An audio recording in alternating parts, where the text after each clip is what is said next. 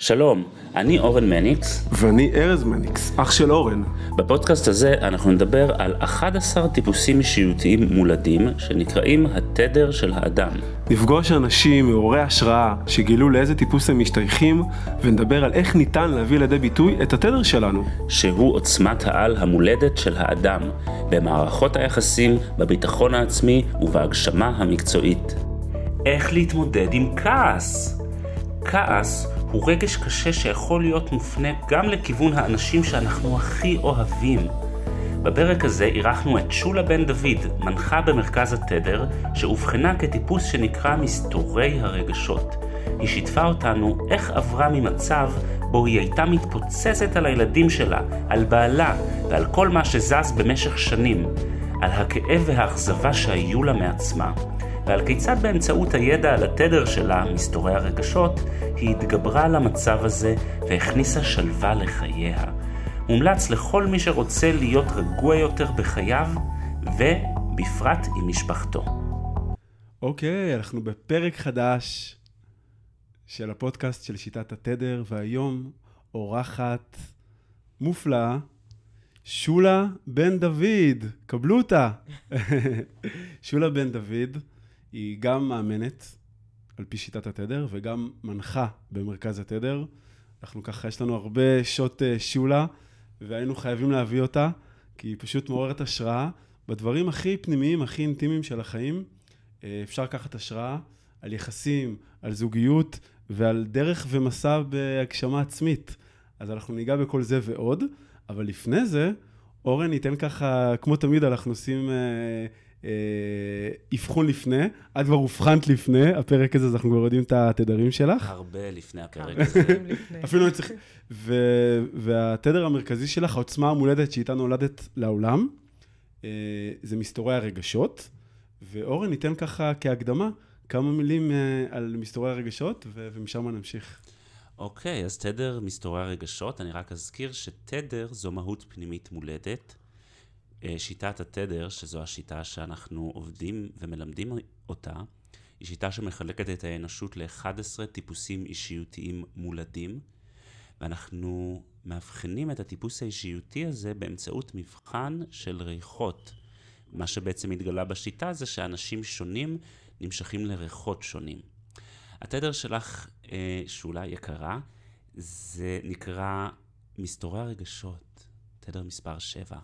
זה אנשים שמרגע לידתם עד בגרותם, זה לא נעלם להם בבגרות, חווים את העולם דרך רגשות. הם חווים רגשות מאוד עוצמתיים.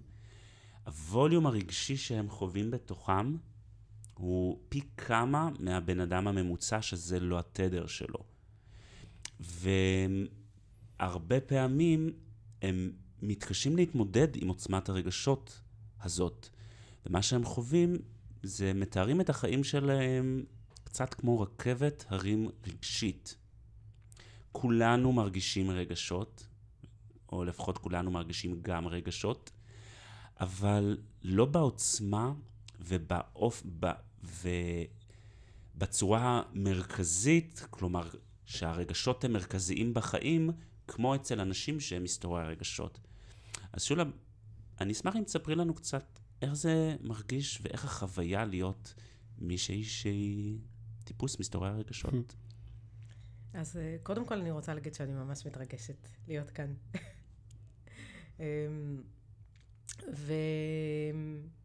ואני תמיד ידעתי שיש יש בי חלק מאוד מאוד רגשי. זה לא היה חדש לי.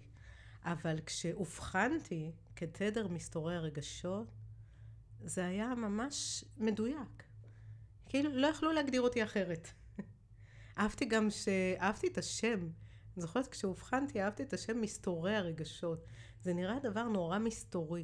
והאמת, עם הזמן, כשאני עובדת ומגלה, באמת, כשאנחנו לא מקשיבים לרגשות, הם מאוד מסתתרים. כמו ילדים קטנים שמסתתרים להם, ואנחנו צריכים לגלות אותם. ו... אני, אני יכולה ממש לזהות את עצמי ואת התהליך שעברתי במסע שלי עם המהות שלי. זאת אומרת, מה שהרי כל אחד מאיתנו נמצא במיטבו ולא במיטבו. המתנה שלי, המתנה של מסתורי הרגשות, זה הרגישות הגבוהה. להרגיש בעוצמה. מה זה אומר להרגיש בעוצמה? תתארי למי שלא חווה את זה. מה זה אומר להרגיש בעוצמה?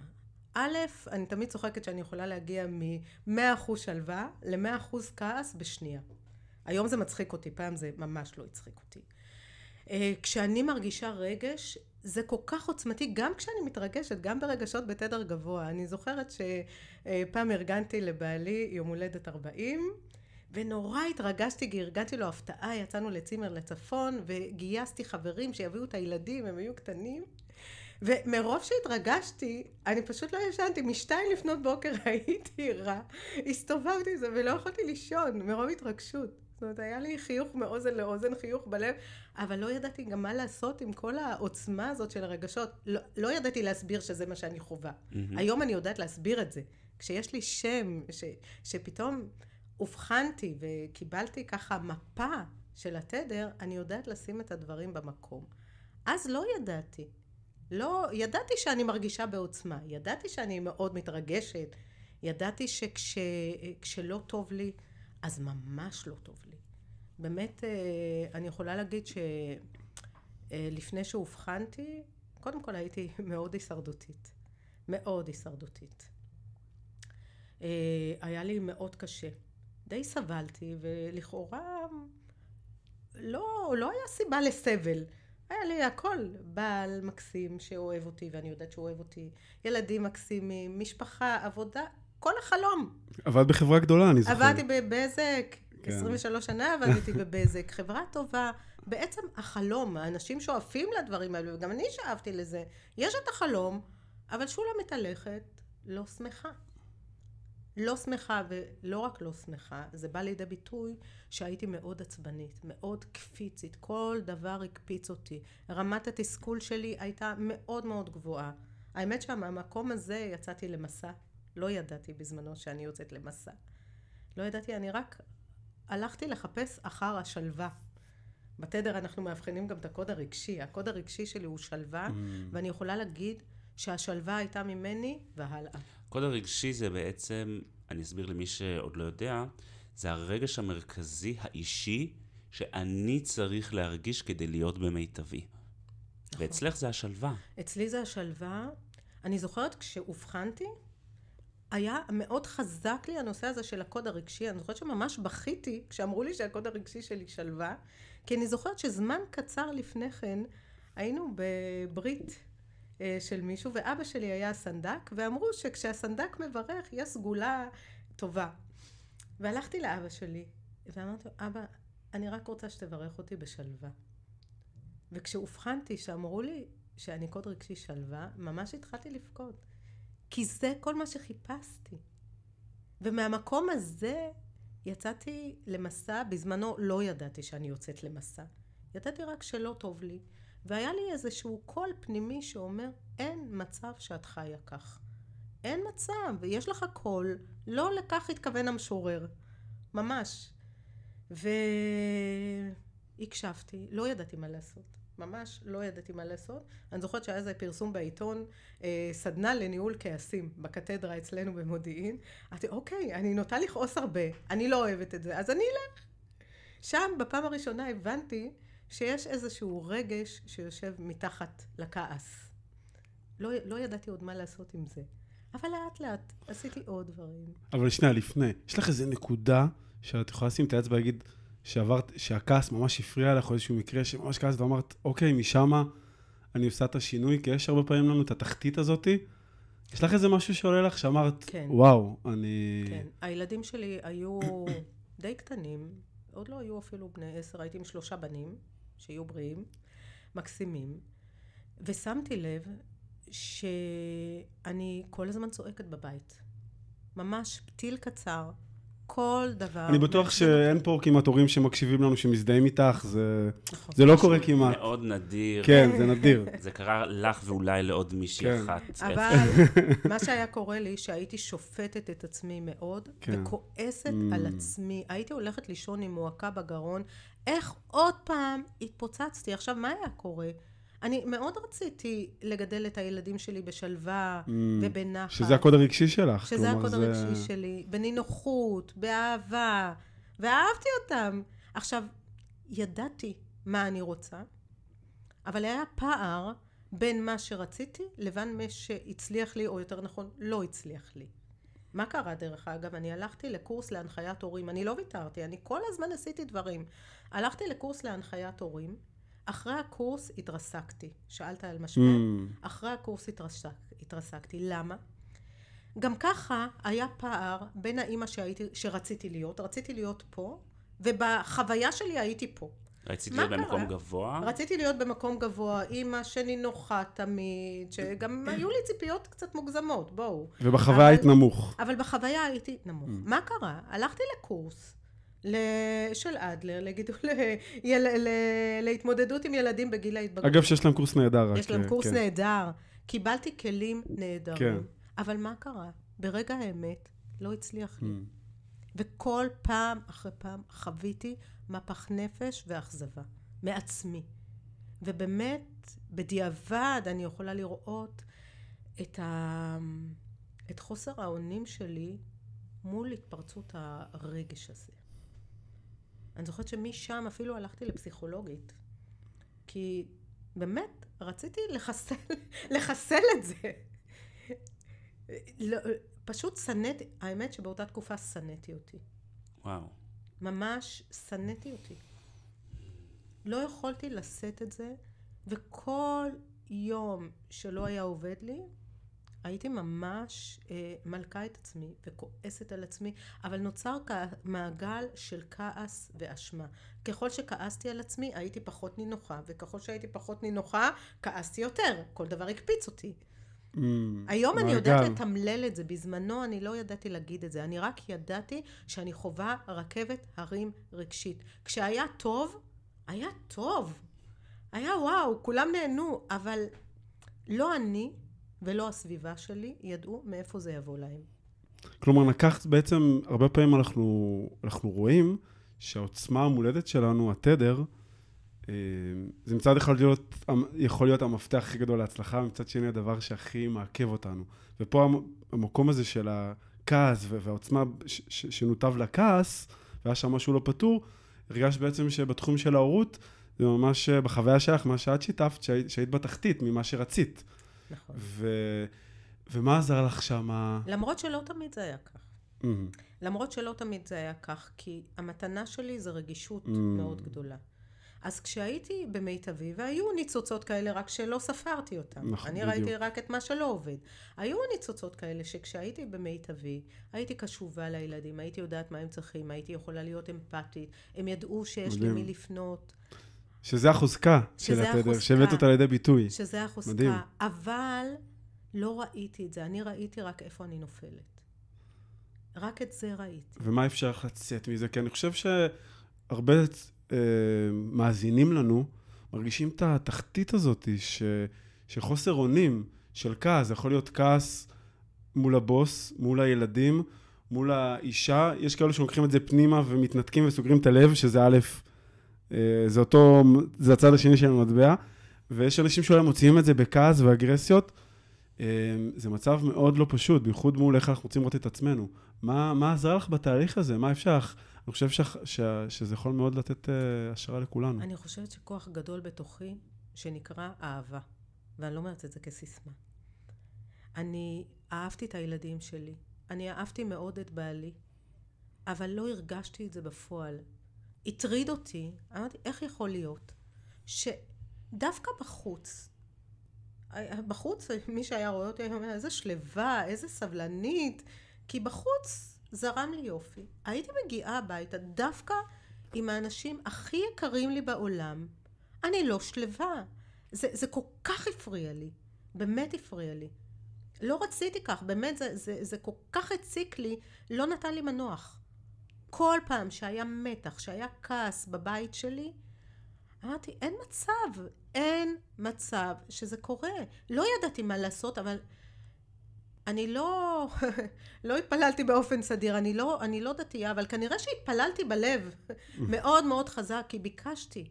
ממש ביקשתי, כל הזמן דמיינתי איך אני, כמו האימהות האלה בסרטים ששמות גבולות באהבה, ולא לא צועקות ומסבירות, וכל הזמן דמיינתי את זה קורה, ברגע האמת לא קורה. אני אספר אפילו איזה, יש לי איזה קוריוס קטן, שכשהילדים היו יותר קטנים, מי כשהם היו קטנים עבדתי על עצמי. קראתי ספרים, מאמרים, באמת עשיתי המון דברים, נורא רציתי להצליח. וקראתי שאם סופרים עד עשר, זה עוזר. והיה ערב אחד, חזרתי בעבודה, הם היו במקלחת, שני בנים, חמודים, אנרגטיים, נורא משתוללים. עכשיו אני מפחדת שהם לא יחליקו וזה, אז אני מבקשת מהם פעם אחת להרגיע. לא מרגיעים. פעם שנייה, אני שמה לב כבר איך אדם עולה לי לראש, ואיך אוטוטו אני הולכת לצרוח עליהם, והבטחתי לעצמי, אני לא רוצה לצרוח, נכון? אני רוצה להיות, להיות שלווה. לקחתי כמה נשימות, הסתובבתי פיזית, אני ממש עד היום זוכרת את זה, זה קרה לפני מיליון שנה, הסתובבתי עם הגב אליהם, נשמתי שלוש נשימות, ספרתי עד עשר לאט. הסתובבתי אליהם בחזרה, וצרחתי עליהם. גדול. הכי גדולה שיצא לי אי פעם. זה היה עם ריפיט של העשר שניות האלה. צורת כוחות. מוכר, מוכר. אז שאומרים תספרו עד עשר, חבר'ה, זה לא עוזר לספור עד עשר. אם לא עשינו עבודה. אם לא עשינו עבודה. אז מה, תני לי ככה, מה בעבודה היה ואיך זה היום המקום הזה של הכעס? אני אשמח לפני זה, מה קרה כשגילית את התדר שלך ואת הקשר שלו לעוצמת הרגשות שלך? שאלה טובה. נרגעתי. קיבלתי לגיטימציה שאני נורמלית. כי באמת, עם יד על הלב, היו לי הרבה התפרצויות זעם בבית, בעיקר לילדים. על בעלי זה בא לידי ביטוי אחרת. למרות שהוא חווה אותי כהתפרצויות זעם, אני לא חוויתי שאני, אבל הייתי זועמת. מודה. כל פעם שכעסתי, ראו את זה ממש. א', הדבר הראשון, הזכרתי את בעלי שיהיה בריא אלף פעם. כשהובחנתי דבר ראשון, אמרתי, מסכן. פתאום הבנתי שלא רק אני סובלת, שגם הוא סבל ממני. ידעתי את זה איפשהו, אבל כשהבחנתי, ממש יכולתי לראות את זה. ודבר שני, קיבלתי לגיטימציה, והבנתי שאני נורמלית, שזה בסדר, שזה חלק ממני. כי עד אז, אני נורא נורא פחדתי מהעליות והירידות האלה. חשבתי שמשהו לא בסדר בי. ממש חשבתי שמשהו לא בסדר בי. האמת שיש עבר בדיעבה, אמא שלי זכרונה לברכה. זאת מאוד סבלה, לדעתי היא הייתה אה, עם מניה דיפרסיה או משהו כזה, ואני כל הזמן פחדתי שאני הולכת להיות כמוה. אפרופו, הנה, אסוציאטיבית, תדר שבע הוא גם לפעמים יש לו אסוציאציות והוא נזכר. אז אה, שאלת מה הניע אותי לעשות את השינוי, עוד דבר. אה, בבית שלי חוויתי המון המון כעס, וכעס mm. חרב לנו את הבית. Mm. וזה היה מניע מאוד מאוד חזק, שאני הבטחתי לעצמי שבבית שלי זה לא יהיה, זה לא יקרה. כן. וכשזה התחיל לקרוא, אה, מאוד מאוד אה, כאב לי, ולא רציתי את זה. לא רציתי את זה, וזה היה מנוע מאוד מאוד חזק. האמת שהלכתי לפסיכולוגית, אני זוכרת אחרי, אחרי שהתרסקתי עם הקורס להורים למתבגרים, לא הפסקתי פה, הלכתי לפסיכולוגית, ואני זוכרת ששנם, שני הסימונים מאוד מאוד גדולים שנפלו לי, ובתדר ידייק לי קצת, אבל זה היה לפני התדר, שאחד, שמה שחוויתי בילדות שלי, ולא היו חוויות אה, טובות בעיקר, היו גם טובות, אבל באמת חווינו חיים לא פשוטים, מה שחוויתי בזמנו מנהל אותי עדיין היום. אני לא ידעתי את זה, לא ידעתי. מה ש, מה שעוזר לי, דרך אגב, זה באמת להיות מודעת. לא הבנתי. אני חשבתי שסגרתי את הדלת, נגמר, והייתה לי שיחה כזו, די, די לרחם על עצמך. ידעתי שאוקיי, היו דברים. בסדר, את הרחמי על עצמך. סגרתי את הדלת וזהו. אני לא אשכח שהפסיכולוגית אמרה לי, את נראית לי מופתעת. באמת נפלה לי הלסת. שמה שקרה לך בעבר, שמה שקרה לי בעבר, מנהל אותי. ואז באמת יכולתי לראות, כי כל פעם שבעלי כעס על הילד, ובינינו, איזה הורה לא כועס? לגיטימי לכעוס. אבל לא יכולתי לשאת את זה. ואני הייתי הופכת להיות הילד הזה, הילדה הזאת שכועסים עליה. באותו רגע הפכתי להיות ילדה, עוד פעם אני מתמללת את זה, עכשיו אני כן. יודעת להגיד את זה, בזמנו לא ידעתי להגיד את זה. ומה שהייתי עושה, קודם כל מגוננת על הילד, בפניו, ונלחמת בבעלי בפניו. כל מה שידעתי שלא עושים, עשיתי. זה גם היה מתסכל אותי. כי זה היה חזק ממני. זה היה חזק, ולא הבנתי מה מניע אותי. אומרים מסתורי הרגשות, אני לא האמנתי, זאת אומרת, אם מישהו היה אומר לי, את מדחיקה רגשות, היית צוחקת עליו. כי אני לא חוויתי שאני מדחיקה רגשות. את חווית שאת מוצפת ברגשות. אני חוויתי, כן, שאני מוצפת, ודיברתי רגשות תמיד, אבל זה בא ממקום של הצפה. אמרת, את מוצפת. זה בא ממקום של הצפה. יש הבדל. יש הבדל, ובגלל ההצפה הזאת, כשבא הרגש יותר כואב, כי בהצפה מה יש לנו בעיקר? כעס, תסכול, חוסר אונים, זה הרגשות שצפים. הכאב היותר עמוק היה נעול. אז אחד הדברים שאנחנו מלמדים בשיטת התדר זה שכאב זה רגש משני. אה, סליחה, כעס זה רגש משני. יש שני סוגים של רגשות, רגשות ראשוניים ורגשות משניים. רגש, רגש משני זה בעצם רגש שהוא תגובה לרגש אחר מקורי, והוא בא להגן אלינו מפני להרגיש את אותו הרגש הראשוני. ובדרך כלל כעס יושב על רגש ראשוני של כאב, או רגש ראשוני של פחד, שגם הוא לפעמים יושב על כאב. נכון. וכשלא ידעתי את זה, זה ניהל אותי, באמת ניהל אותי, כי התחלתי לעשות עבודה בראש. בראש. אצל הפסיכולוגית אמרתי שהיו לי שתי הבנות. אחת זה שהעבר עדיין מנהל אותי, ועוד אחת, אני זוכרת שכל פעם ישמתי את בעלי, שיהיה בריא. הייתי הולכת לפסיכולוגית, ומשהו, והוא, והוא, והוא, והוא, והוא. ואני לא אשכח שיום אחד אני יושבת מולה, ואני אומרת לה, זה לא הוא, זו אני. זו אני. פתאום זו הייתה הפעם הראשונה שהצלחתי לראות שהוא לא קשור, מה זה קשור? זה שאני נסערת, כי ישמתי אותו שהוא לא מכיל, שאין על מי להישען, שאין עם מי לדבר. זה מה שחוויתי, כי הייתי זקוקה להכלה, ורציתי שהוא יכיל אותי כמו שאני רוצה שהוא יכיל אותי. בדיעבד אני יודעת כמה הוא יכיל אותי. בדיעבד. אבל היו לי כל הזמן תלונות שהוא לא מכיל אותי. תכלס, הוא פשוט לא ידע להתמודד עם ההוריקן הזה ש... שמשתת לו בבית. היום אני מבינה את זה. וזה מלמד אותי כמה חשוב באמת לקחת אחריות. היום אני מאמנת, אני יכולה להגיד לכם שאני רואה את זה המון בקליניקה. אני רואה אותי בעבר בקליניקה. רגע לפני שאנחנו ממשיכים, אנחנו רוצים לתת לכם מתנה. הכנו לכם שאלון שימפה את המנגנון הרגשי האישי שמעכב אתכם בתחומי הביטחון העצמי, היחסים וההגשמה המקצועית. את השאלון כבר עברו קרוב ל-ששת אלפים איש. הוא יעשה על ידי מאמן וירטואלי בשיטה חדשנית, והוא פותח על ידי מומחים בתחום. ניתן לגשת אליו דרך הקישור שבתיאור הפרק, או על ידי חיפוש שיטת התדר בגוגל. אז מה, מה התהליך שעברת? יכול להיות שיש כאן אנשים ששומעים אותך והם עוברים די אותו הדבר, ויכול מאוד להיות שחלקם הם שותפים לתדר שלך. אז זה לא קצת קרב אבוד מראש, אם את כל כך, אם זה המהות שלך והרגשות שלך הם כל כך עוצמתיים, אולי אין מה לעשות. אני אגיד פה מה שאני אומרת למתאמנים בחדר.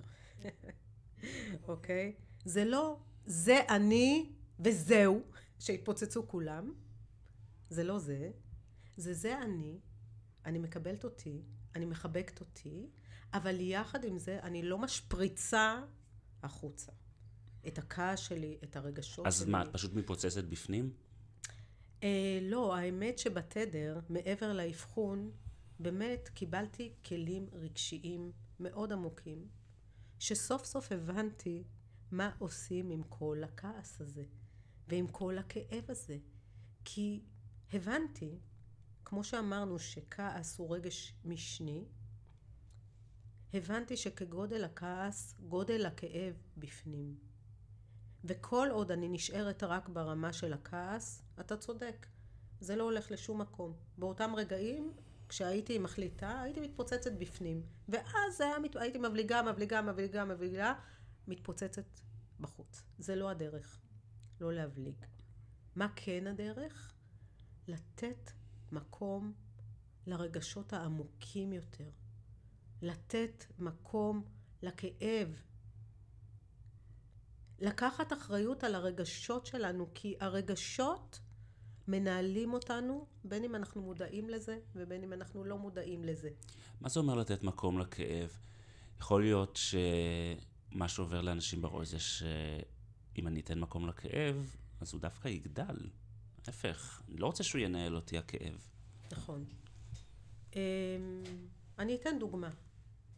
אני חושבת שאפשר אולי להבין את זה יותר באמצעות דוגמה. היה איזה בוקר אחד, שאני לא זוכרת מה בעלי עשה, מסכן, הוא נשם. ככה סתם, בלי לבקש? ככה סתם, בלי לבקש, הוא נשם. יכול לנשום, רק שיתקשר את זה קודם. האמת שהוא היה מסתובב ושואל, מותר לי לנשום בבית? ואני בחוויה שלי הייתי אומר, חצוף, הוא רוצה לנשום, אני לא נושמת. אבל תכלס, באמת, הוא לא נשם. הוא רק עשה משהו שלא לא היה בכיוון שלי. אני מיד הייתי מגיבה, כי כשעולים הרגשות, כשאנחנו מרגישים רגש עוצמתי, יש לנו אוטומט שמנהל אותנו, והאוטומט הוא להגיב במיידי. להגיב במיידי. אני, כשאני לא במיטבי, אין, לא עוברת שנייה בין מה שאני מרגישה לבין שזה יוצא החוצה. זה, זה כאילו דלי שהתמלה עכשיו והוא מיד גולש. Okay. ככה הייתי כל הזמן. עכשיו, מה זה להרגיש את, ה, את הכאב? אני זוכרת שפעם... אבל התחלת לספר על בעלי. התחלתי לספר yeah. על בעלי, בוקר אחד, שנורא נורא התרגזתי, לא זוכרת על מה, לא זוכרת מה הוא אמר אפילו. התרגזתי ו- ואפילו ממש כעסתי עליו והגפתי בכעס, ואז הוא יצא מהבית, והיינו ככה די בכעס. עצרתי, אני מדברת אחרי שיש לי כבר כלים, כן? עצרתי ושאלתי את עצמי, מה היה כאן? מה היה כאן? א', עצם העצירה וההבנה שזה לא קשור אליו, אלא זה משהו בתוכי עכשיו שקורה לי, העצירה הזאת כבר מאפשרת אתנחתה, כבר מאפשרת. ושאלתי את עצמי, מה חוויתי? הבנתי ש... כגודל הכעס, גודל הכאב, ואני ממש כעסתי. וזה היה משהו קטן, משהו פצפון, לא זוכרת אפילו מה. באמת, מסכן הוא נשם. ושאלתי את עצמי מה חוויתי. ומהשקט הזה, פתאום עלה לי תשובה. לפעמים אנחנו צריכים להיות בשקט עם עצמנו. ומהשקט הזה פתאום עלה לי, הוא מקנית אותי. הוא בסך הכל רצה לשחק איתי, אוקיי? קנית אותי במשהו, לא... ונתתי לחוויה הזאת להיות, ופתאום עלה לי כאב מאוד ותיק, שאני מכירה אותו, מגן חובה. הילדים היו מקניטים אותי. היו שרים לי, שולה מאפולה, עיניים של חתולה, אני אפילו זוכרת את, ה- את השיר. ואני זוכרת שהייתי בוכה ונעלבת, ו... והגננת אפילו, אני זוכרת שפעם אחת היא צעקה עליי, די, די לפקוד כבר, הלוואי שלי היו עיניים של חתולה. ופתאום יכולתי, באותו רגע מכונן, לראות את הילדה הקטנה הזאת, שכואב לה, ושאין מקום לכאב שלה ולעלבון שלה, אין מקום, ועוד אפילו כועסים עליה על זה, יכולתי לראות אותה, ופשוט לחבק אותה, ופשוט להיות איתה כשכואב לה. ולמה אני מספרת את זה?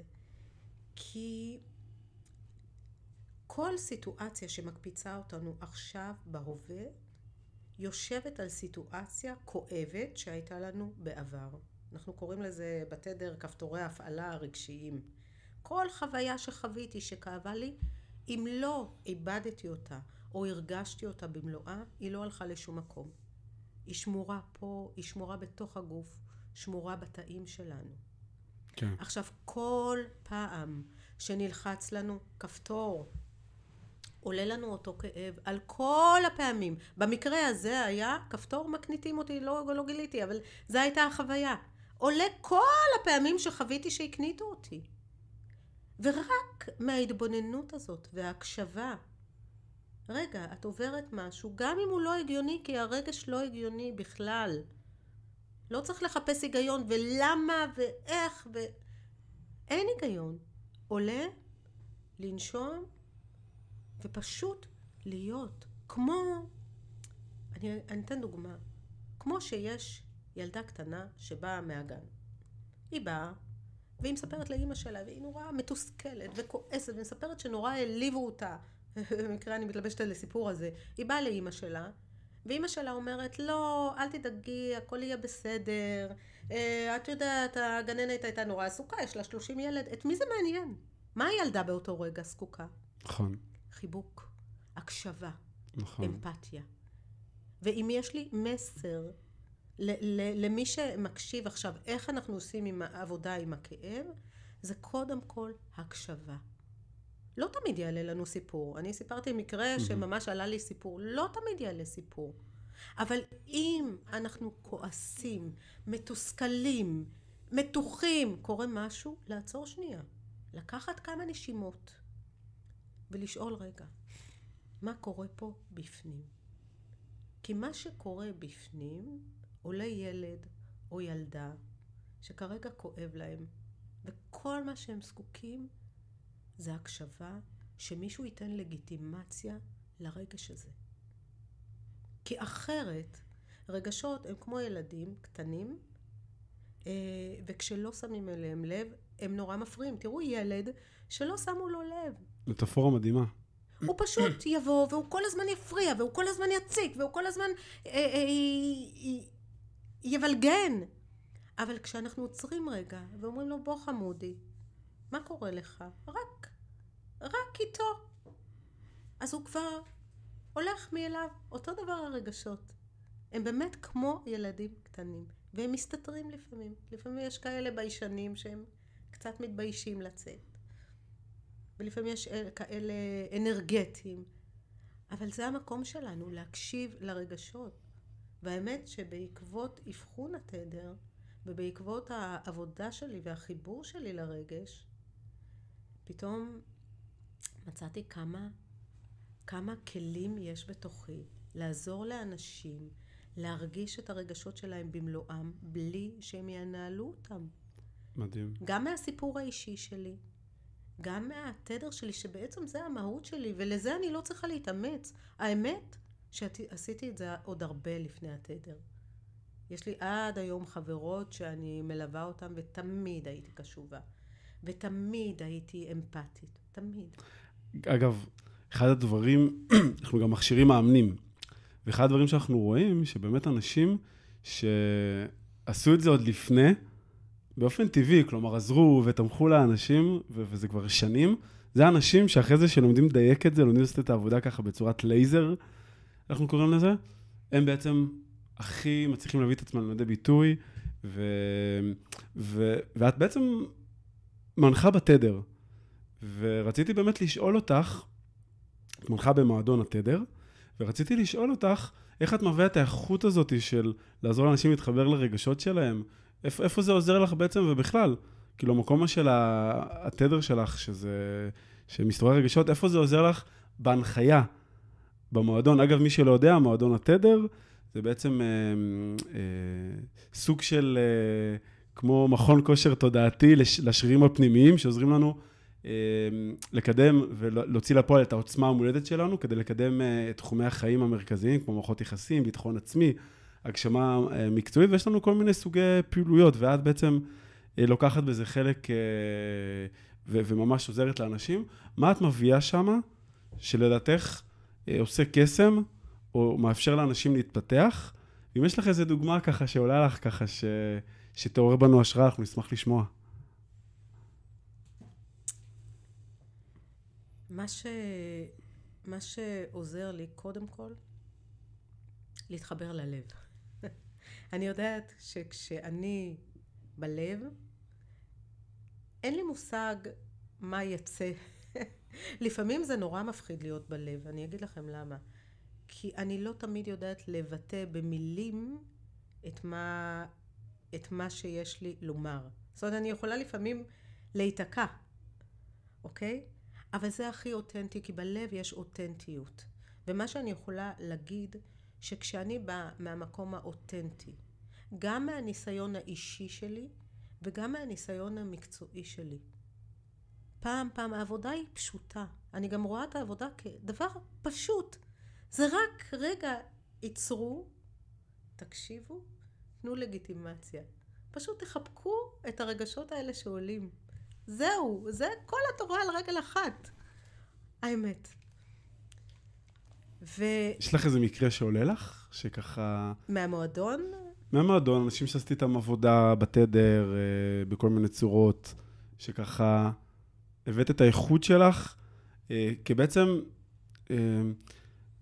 המקור, אחד הנקרא לזה שלבים שאנחנו עוברים, בקודם כל ליהנות מי שאנחנו ומעוצמה שלנו, זה באמת אחד מהשלבים זה להעביר את זה הלאה, וברגע שאנחנו מדייקים את זה, עצם זה שקורה קסמים לאחרים ממי שאנחנו, זה גם גורם לנו תחושה של משמעות, של הגשמה, ו- ובאמת, אם יש לך איזה סיפור ש- ש- שאיזה דרך אנשים עברו... יש לי, האמת, כמה סיפורים, ויש לי חוויה שמלווה אותי. אז אחד, כי יהיה לנו זמן לאחד. Okay. אחד אני ככה ש... לא יודעת עם סיפור ספציפי, אבל אני אגיד משהו. אני באה מאוד אותנטית. זאת אומרת, אני מרשה לעצמי להיות מי שאני. זה מה שאנחנו גם מלמדים ומכוונים בתדר. אני לא באה עם פוזה של המנחה. אני באה מהלב, ואני משתפת בסיפורים אפילו מאוד אישיים ואותנטיים, ואנשים מתחברים לזה. הם יכולים לראות שרגע, גם היא המנחה, שהיא מנחה, עדיין זה קורה לה, ואז הם מרגישים חופשי יותר לשתף. מדהים. הם אה, מרגישים, אני מקבלת המון המון פידבקים, וואו, השיתוף הזה ששיתפת ממש אה, הראה לי, זאת איפה אני נמצא פה. כי אנחנו יכולים לדבר תיאוריה עד מחר, אבל בתדר אנחנו לא מדברים תיאוריה. אנחנו חיים את זה. וזה להיות הדבר עצמו. זאת אומרת, אני מרגישה שכשאני מחוברת למי שאני, בלי בושה, בלי עכבות, לבוא באותנטיות שלי, זה, אני מרגישה את החיבור, אני מרגישה איך אנשים מתחברים, לא שהם מתחברים אליי, מתחברים לעצמם. זאת אומרת, דרכי הם מתחברים לעצמם. אני ממש מרגישה את זה, ואני מקבלת המון פידבקים. אגב, וזה, את עושה את זה בתדר בצורה מופלאה, ואני חושב שכולנו הולכים ללמוד מזה, שאנחנו חיים את מי שאנחנו ואת העוצמה שלנו, אנחנו בעצם מעוררים השראה ומאפשרים לאנשים להתחבר למי שהם, בכל מיני צורות. ו- ואני חושב שאת מדגימה את זה בצורה מופלאה. אורן, לפני שנעבור לפינת ההמלצת העבודה, יש לך עוד משהו שרצית ככה? לא, נראה לי אפשר לעבור לפינת המלצות לעבודה, שזו פינה שבה אנחנו אה, מדברים על ה... עוד פעם תגיד איזה פינה? מי שלא ש... לא... זו פינה שבה אנחנו מדברים על אה, בעצם ההמלצות לעבודה שייחודיות לתדר. זה נקרא לך מספר המלצות לעבודה, חלק מהרשימה, ותגידי מה לדעתך הכי רלוונטי עבורך כיום. ולמה בחרת את זה? אז euh, ללמוד להקשיב לרציונל הרגשי שלהם, ללמוד לזרום עם ביטוי תחושותיהם, גם אם זה לא תמיד מובן על ידי הסביבה, ללמוד לחוש בתוכם את חוויית היציבות, הביטחון, השלווה, ואת חוויית הנאהבות ללא תלות בגורם חיצוני. ללמוד לזהות את ההבדל בין חשיבה רציונלית לבין חשיבה רגשית. קודם כל, לפי ההמלצות לעבודה, אני רואה את ההתקדמות שלי, וזה מאוד מרגש אותי. ממש. יש לי עוד עבודה ללמוד להקשיב לרציונל הרגשי. מה זה אומר בשבילך?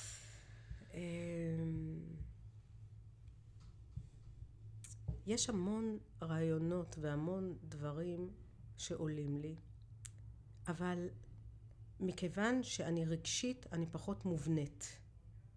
ולפעמים קשה לי להבנות את הדברים. ובגלל שקשה לי להבנות את הדברים, אני תמיד רוצה להיות כמו. אני רואה, נגיד, מנחה או מישהי מצגת נורא יפה, נורא בא לי. אבל אצלי זה יבוא באופן אחר, לאו דווקא במצגת.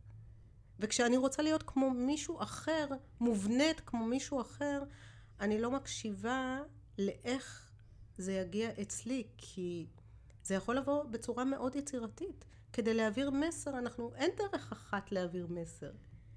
יש מאוד דרכים להעביר את מסר. וכשאני, ככל שאני אקשיב לרציונל הרגשי הזה, למה שקורה בתוכי, אני בטוחה שיגיעו עוד דרכים. זה קורה. זה כבר קורה. יש פה עוד דיוקים. ולכולנו יש כל הזמן דיוקים. מדהים. אז, אז אנחנו נלך לחלק האחרון. ואגב, ממה שאמרת, בחלק האחרון אנחנו נעשה כל אחד עם איזו תובנה הוא יוצא מהפודקאסט הזה, ואני גם מזמין בחלק הזה שכל אחד שמקשיב לנו יחשוב מה הוא לקח מהפודקאסט הזה. אז זה גם אנחנו אומרים בקצרה, וגם מי שמקשיב לנו או צופה בנו, המאזינים, זו הזדמנות בשבילם. אז אורן, עם מה אתה יוצא? אני יוצא עם זה שכעס זה רגש משני, וכדי לטפל בכעס, אנחנו הולכים לרגש שמתחתיו, ומטפלים בו. מדהים. אני יוצא עם התחושה באמת של, של המקום הזה, שהרבה פעמים מכשיל אותנו, של להיות כמו. אצלי הרבה פעמים זה בא במקום של ריצוי, ו... ובאמת להתחבר ל... לעני אותנטי, ושאני מתחבר למי שאני ולעוצמה שלי, זה גם מעורר השראה אצל אנשים אחרים, גם להיות שמה. וזה מדבק, וזה יוצר מגנטיות, וזה יוצר חיבורים. אז uh, uh, תודה על המקום הזה של ה... שהבאת את זה. מה את יוצאת? אני יוצאת עם, ה... קודם כל, עם התרגשות מאוד גדולה, כי עכשיו שסיפרתי, אני רואה את הדרך שעשיתי, ואני יוצאת עם מסר, לא לוותר, לא לוותר, יש דרך אחרת, אנחנו לא חייבים לסבול, והדרך היא קודם כל דרך הלב, הקשבה ללב, הקשבה לרגשות, לתת לגיטימציה לכל רגש, זה מה שמצמיח אותנו בסופו של דבר, וזה מה שגם מצמיח אחרים בסביבה שלנו, וזה מה שאנחנו רוצים. אם אנחנו רוצים עולם אוהב, אז קודם נאהב את כל הרגשות שבתוכנו. מדהים, ומה שעלה לי אגב, שדיברנו על כעס, זה דווקא סיפור מאורן, ש... ש... שאורן היה, שהיינו ככה, לא יודע, ארבע עשרה שלוש עשרה קטנים, שאורן היה כועס, אחד הביטויים שלו של כעס, שממש היינו רבים, זה לקחת צנצנת, אני זוכר מכיר, לקחת צנצנת של קטשופ ולזרוק עליי. זה היה צנצנת, זה היה בקבוק פלסטיק. ולשמחתי אורן, אחי הקטן מי שלא יודע, עשה עבודה, והיום הוא לא זורק צנצנות עם של קטשופ. זה מדהים, אורן. נכון, אני למדתי שאפשר לזרוק את הקטשופ גם בלי הצנצנת. אז, אז תודה לכל מי שהקשיב לנו. אני חושב שהיה פודקאסט מדהים, של באמת לעבור מכעס לשלווה. זה מבחינתי הכותרת. ומי שהתחבר, מי שהרגיש שיש פה משהו שדיבר אליו, והיה רוצה להעביר את זה הלאה, אתם מוזמנים לשתף את הפודקאסט הזה, ונתראה בפרק הבא. תודה. עד כאן להפעם, תודה שהייתם איתנו. אם אהבתם את הפרק, אתם מוזמנים לעקוב אחרי הפודקאסט ולקבל עדכונים על פרקים שמתעדכנים. אם עלה בכם הרצון לדעת עוד על התדר האישי שלכם ואיך הוא יכול לשדרג את חייכם, אתם מוזמנים לחפש שיטת התדר בגוגל או ללחוץ על הקישור שבתיאור הפרק.